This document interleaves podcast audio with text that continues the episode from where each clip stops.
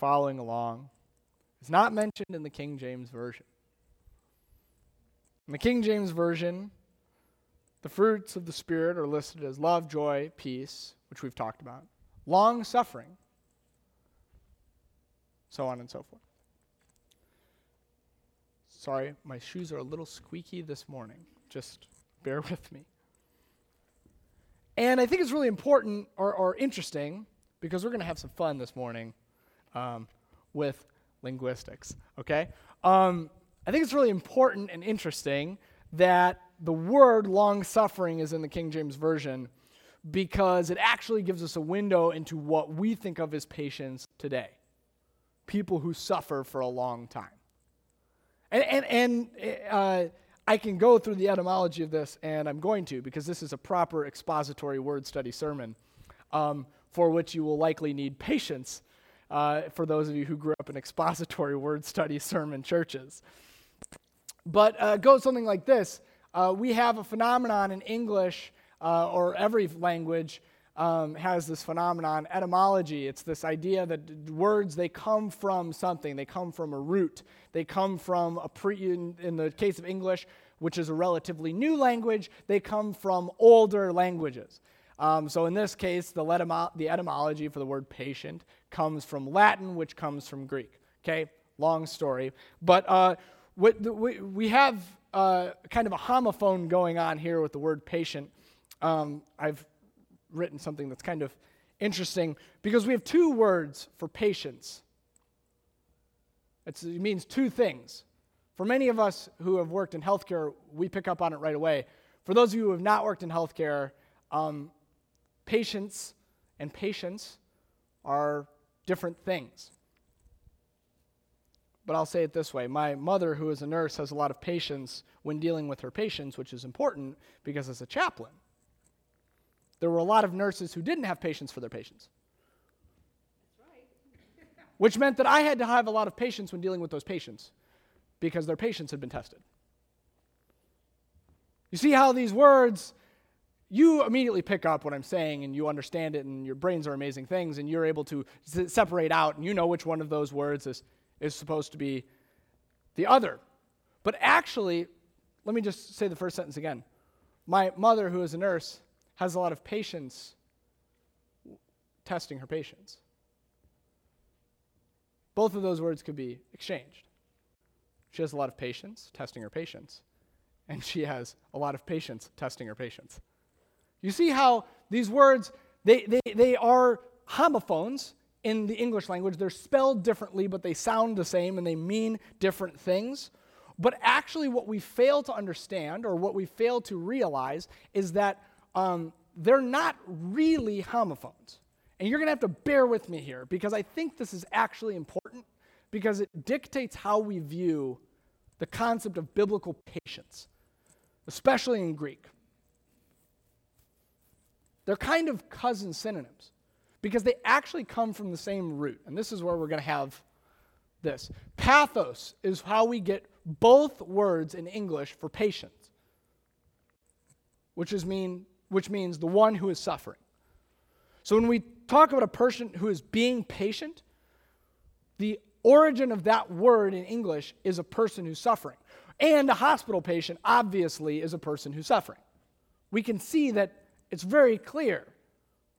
Even though we might see those things differently, etymologically or linguistically, or um, what's the other word? Uh, philologists, uh, philo- philologetically, philologetically, they are the same word. Okay? And this is important because of one thing. Pathos, which is Greek, which eventually becomes Latin and then eventually becomes patient, is not the word that's in the Greek text when it says love, joy, peace, patience. It's not pathos or pasco. It is macrothymia or macrothymia which is a totally different word. If it was going to be a person who's suffering, it would use the word pathos, or what's the other one? Um, I wrote it down here just for your uh, fun. Um, oh, no, no, no, no, no. Oh, asthenes, which is a person who's weak. That's another word for hospital patient. So a person who's weak or suffering, that's hospital patient. But, but macrothumia, no, it's completely different. It's a completely different word. Macrothumia is a compound word in Greek. We have these all the time. The Greeks like to combine two words that mean shorter things to make one word that means something that's longer. We don't do this in English very much, like heretofore, we do that with, but like very rarely do we do this in English. We usually separate out the words. If anything, we put a hyphen in between them. But in Greek, you don't have to. You just stick them right together. So macrothumia. Macro, long. Thumia, wrathful anger, or long angering. I want you to see how this is different than patient as a person who's suffering. And what our culture and what our Western English interpretation of this word has done. We have said that to be a person who takes a long time to get angry is a form of suffering. That might not seem like anything, but it is because it dictates how we view the rest of the text. This is why I wanted to do Psalm 103 as part of this. It talks about God being slow to anger. These are it's, it's all over the text. God's always slow to anger. But we actually don't necessarily view that as a virtue anymore. We don't view patience in the Galatians list of the fruits of the Spirit, patience in the way of slow angering we don't view that as virtuous. We view a person who can suffer for a long time, that's virtuous. But not a person who takes a long time to get angry.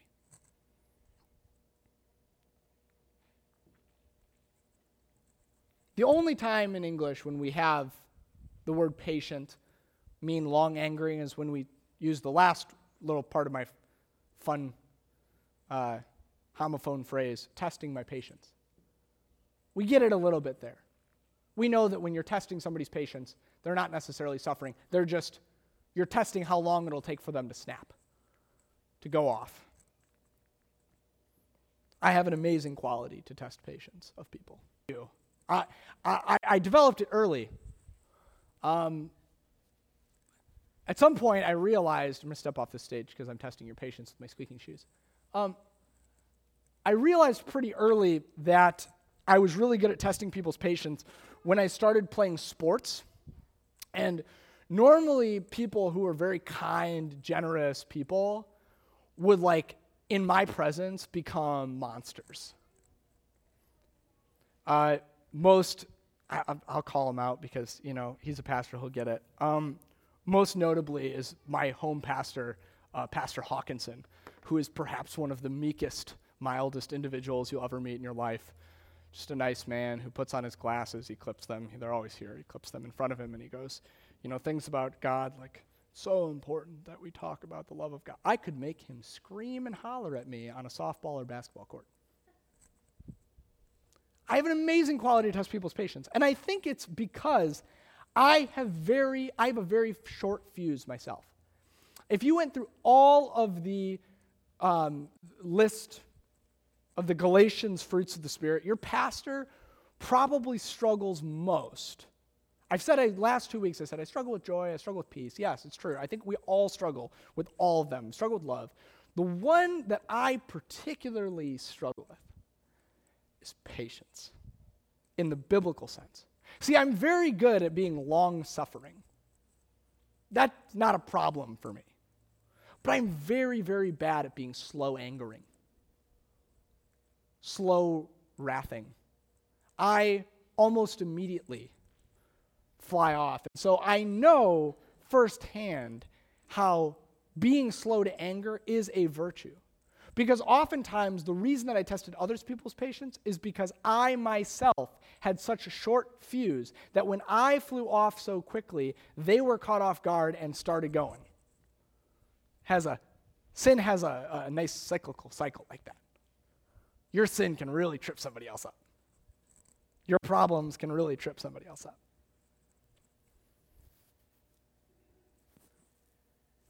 But it's really important that we make the etymological distinction that patient, in the term of the Galatians list, is not long suffering, as the King James says. That's the English interpretation of what patience would produce in an individual. But that's not what the Greek says. The Greek says something different. Just a little anecdote I was at the DMV last week. What a place to have firsthand knowledge of patience. It was the fourth DMV I had been to that day. Just kidding, only the third. But I almost went to the fourth one. PSA if you need to get title work done, the Orland Park DMV does not do title work. Also, the Lockport DMV recently stopped doing title work. Was it on their website? No. Was it on a piece of legal size printer paper in 16 point font on their door? Yes. This is what the DMV qualifies as adequate notice that they have stopped doing title work. But luckily, before making my way to, uh, what's the other one? Um, I forget the name of the town, something with an M. Midlothian. Before making my way to the Midlothian one, which was also qualified as a full service DMV on the Secretary of State's website, I asked the Lockport DMV to call the Midlothian DMV, who alerted them that, yes, in fact, they had ceased title work as recently as two weeks ago. So, I wound up in Joliet. And I saw firsthand that English speaking individuals, because language shapes, we talked about this a couple months ago, language shapes the way you see the world. English speaking individuals felt as though they were hospital patients long suffering in the Lockport DMV. Even though the line was relatively short, it was like, I can't believe they made me take a number. I was like, You'll wait for your ham with a number. You'll wait for an hour and a half at Jo-Ann Fabrics with a number. But you won't wait for three and a half minutes with a number of the DMV because expectation is reality. They were like, I took this number and it's 75, which means there's 74 people in front of me. They just called 72, man. Like, just chill out. It's going to be okay. But us in English, we, we have confused these things. We have. Even if you're not even believing me right now, I'm just telling you, we've done it. We've properly confused these things. But I want to give you a different definition of patience. Man, this thing is sensitive this morning. A difference testing my patience. Different definition of patience. I'll give you f- four terms forbearance, that's one of the ways in which it's qualified in other biblical translations. Forbearance, tolerance, it's, par- it's part of patience, restraint, self control under torment, which is, I think, what they mean by long suffering, but that's not what long suffering means. And those four things means that, mean that patience has an inverse relationship with another common thing that we miscategorize in the English language, which is pride. Pride is often thought of as a positive trait of individuals. The Bible does not see pride as a positive trait of individuals. You may see pride as a positive trait of individuals. That's fine. It's just not what the Bible says. The Bible clearly outlines that pride is, if not the chief and most, most important sin to address, in the top three. Pride is one of the worst things, according to the Old and New Testaments, that individuals go through. It is the most separating thing from God. Just saw Screwtape uh, letters in, on, is, as a theater production yesterday. It was really, really, really good. And they, C.S. Lewis does a great job in that book of illustrating how even in the British church of the 1940s, pride at that point was seen as a positive trait, being proud of yourself, being proud of your church. And it has an inverse relationship with patience. And you might not think of these things as being opposites, being prideful and being patient. But they are. And I think that this is where we get a lot of the stories in the New Testament and in the Old Testament about people getting angry at prophets. And let me explain why. Because when people think that they have answers to things, when they are sure that they are right, they have no patience. None. It's impossible to have patience when you are so positive about yourself. This is why I think the Pharisees had such an issue with Jesus. The Pharisees are identified. A lot of people think that their issue is legalism. It's not. The, the Pharisees' issue is pride. And, and it's clearly identified in the scriptures. I can point to you three different times when Jesus calls the Pharisees out, not for being legalistic, but for being prideful about their legalism. And they have such an issue with Jesus because, precisely because they are so 100% sure about their reading of the text, so 100% sure about their interpretation of God, so 100% sure about everything that they think that they know, that when Jesus comes along, they have no patience to hear him. None. Even though Jesus is able to deconstruct everything that they've created, he's able to completely tear down all of their monuments of faith. He's able to completely out, outline a different way of being. He is a complete revisionist in the way in which he reads the Torah, meaning that he goes back to the Torah and he says, Look, you guys are misinterpreting this text. He doesn't throw away the ter- Torah, he reinterprets it. They are so sure of themselves in their pride that they lack all all patience for him. Now, the tax collectors, on the other hand, are very teachable because they have no pride in their interpretation. No pride. Do you ever hear a tax collector in the entire biblical text questioning Jesus' interpretation?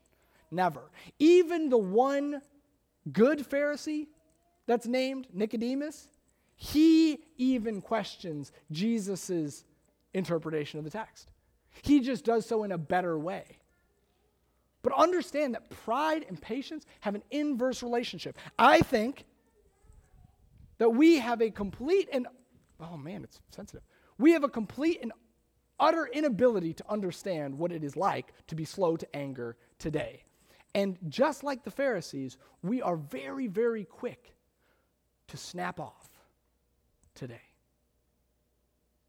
I have talked so many times about be, us being a non patient culture a drive through microwave iTunes match culture. I want it now. I don't want to wait. Netflix, show me the next episode. I'm not going to wait until next week. I'm going to, you know how many people in my life did not watch a season of a show that they liked because until it came out on Netflix because they said, I'm not going to be able to wait to watch next week. I mean, my goodness, they are speeding up baseball and football because people lack patience. They've changed the rules. Understand. But this being a non patient culture, completely in the same way that understanding patience is suffering, has changed our definition of patience. Being a non patient culture has changed the way that we dis- have discourse with one another. I believe. If you want the greatest example of polarity in this country, it is politics. And I'm not going to take any side. I am going to say that the people on the left and the people on the right think that they know a lot more than they actually do. And that's why when the people on the left and the people on the right come into contact with one another, and they are both 100% sure in all their fiber of their being that they are the right one, your Facebook thread becomes very long very quickly with very angry people. Because nobody is waiting to hear what the other person has to say. Because why do I need to hear what that so and so supporter says? I am already right. Why do I need to have patience? They just need to get smarter.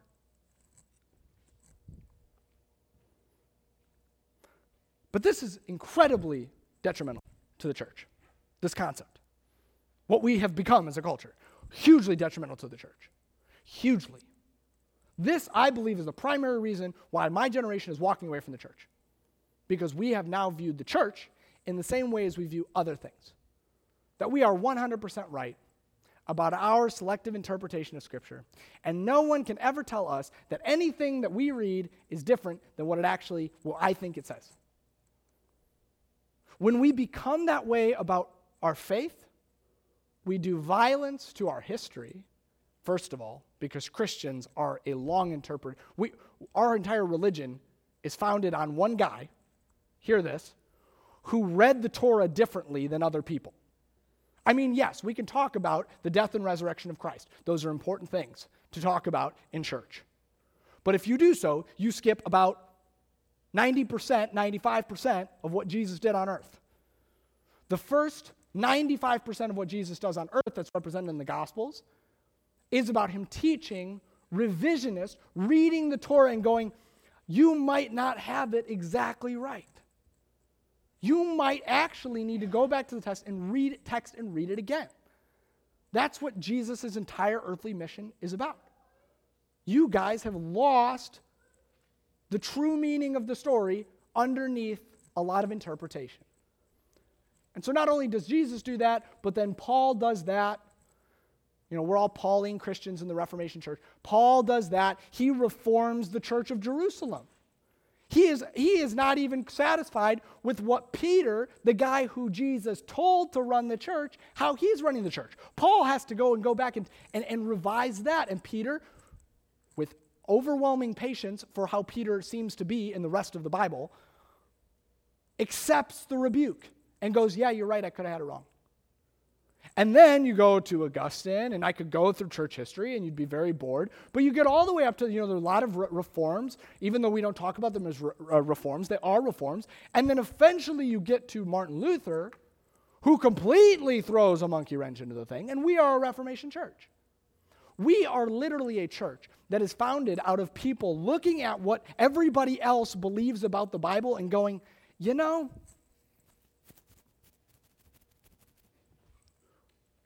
Let's withhold judgment on interpretation. Let's just go with the text. That's why the Evangelical Covenant Church, our first affirmation is that the, the Holy Word of God, or the, the, the Scriptures, the Holy Scriptures, are the Word of God, the Old and New Testament, are the Word of God, and the only perfect rule for faith, doctrine, and conduct. Any interpretation, you can extend that out to any interpretation of the Bible, do not qualify. Our denomination, even our most recent Reformation. Our denomination identifies this.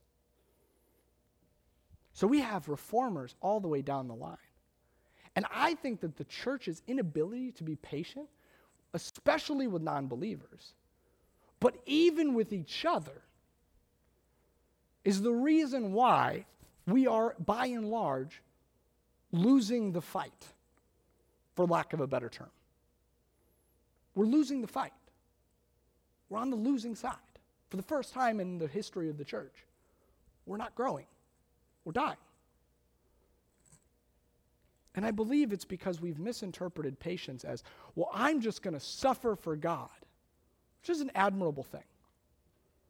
Instead of saying, I could be not 100% right with my interpretive strategies. And so this is my one one thing I think that could increase the patience in your life. And trust me, when I say that the patience is a gift just like love, joy, and peace, that you can't do this by yourself, you can't make it this way, you have to pray for it, and you have to, you have to get into the Holy Spirit, and you have, to, you have to allow God to change you because this is not something that happens easily. This is something that happens over time and painfully. The one thing that you could do that could assist God in the process of giving you the, the fruit, which is patience the one thing that you can do is start admitting that you could be wrong. We talk a whole lot about how if the church was the most loving organization, we would be a compelling witness. You know, when people say, preach the gospel, use words only when necessary. If we were the best at taking care of the poor, or single mothers, or orphans, or, or widows, not just single moms who have left, who have been left. Well, then people would come to the church. I think at this point, what the church probably needs is a lot of people who are willing to go out and go, hey, I could be wrong about some of this stuff, but this has changed my life. This has changed my life. Right or wrong? I, I think, coming from my perspective, as a person who exists in the world where people are primarily walking away, the levels of people my age who have my level of education are the least likely to attend church. If you wanted to know the one thing that I would look for in a church, I would look for a church that was willing to say, to preach boldly the truth that they believed, and be willing to say, we could be wrong. If we could become a church, not just our church, but the church, we're relatively small, have a little bit of impact. We'll do it again. If we can become a church, capital C church, that is willing to say, we might need a reformation, we might need to read the text differently, we might not have all the answers, but we're just doing the best we can with what we got. I think that could be something. I think there's a lot of people out there that want to have the conversation of faith. They just don't want to have it with somebody who's not going to answer their questions with canned responses. So that's my, my, my one encouragement. Because that's what this is about. The table is about admitting that we're one body, as much as we agree or disagree, we're one body, and that all of us were wrong, at least at some point. Even Peter says that Jesus shouldn't have to die. The guy who was at the top of his game, faith wise. You shouldn't have to die, Jesus. Jesus says, Well, then you haven't gotten it yet. So come to the table this morning, not because you understand it, but because you're willing to hold your right opinions rightly and your wrong opinions rightly. You're willing to hold your opinions in such a way that honor God with your actions that put love, peace, joy, kindness first by going with patience. Be a people who is patient, who is tolerant, who is forbearant, who, who it's not suffering to hear somebody else's perspective. You never know. Maybe the fruit of patience in you will inspire the fruit of faith in someone else.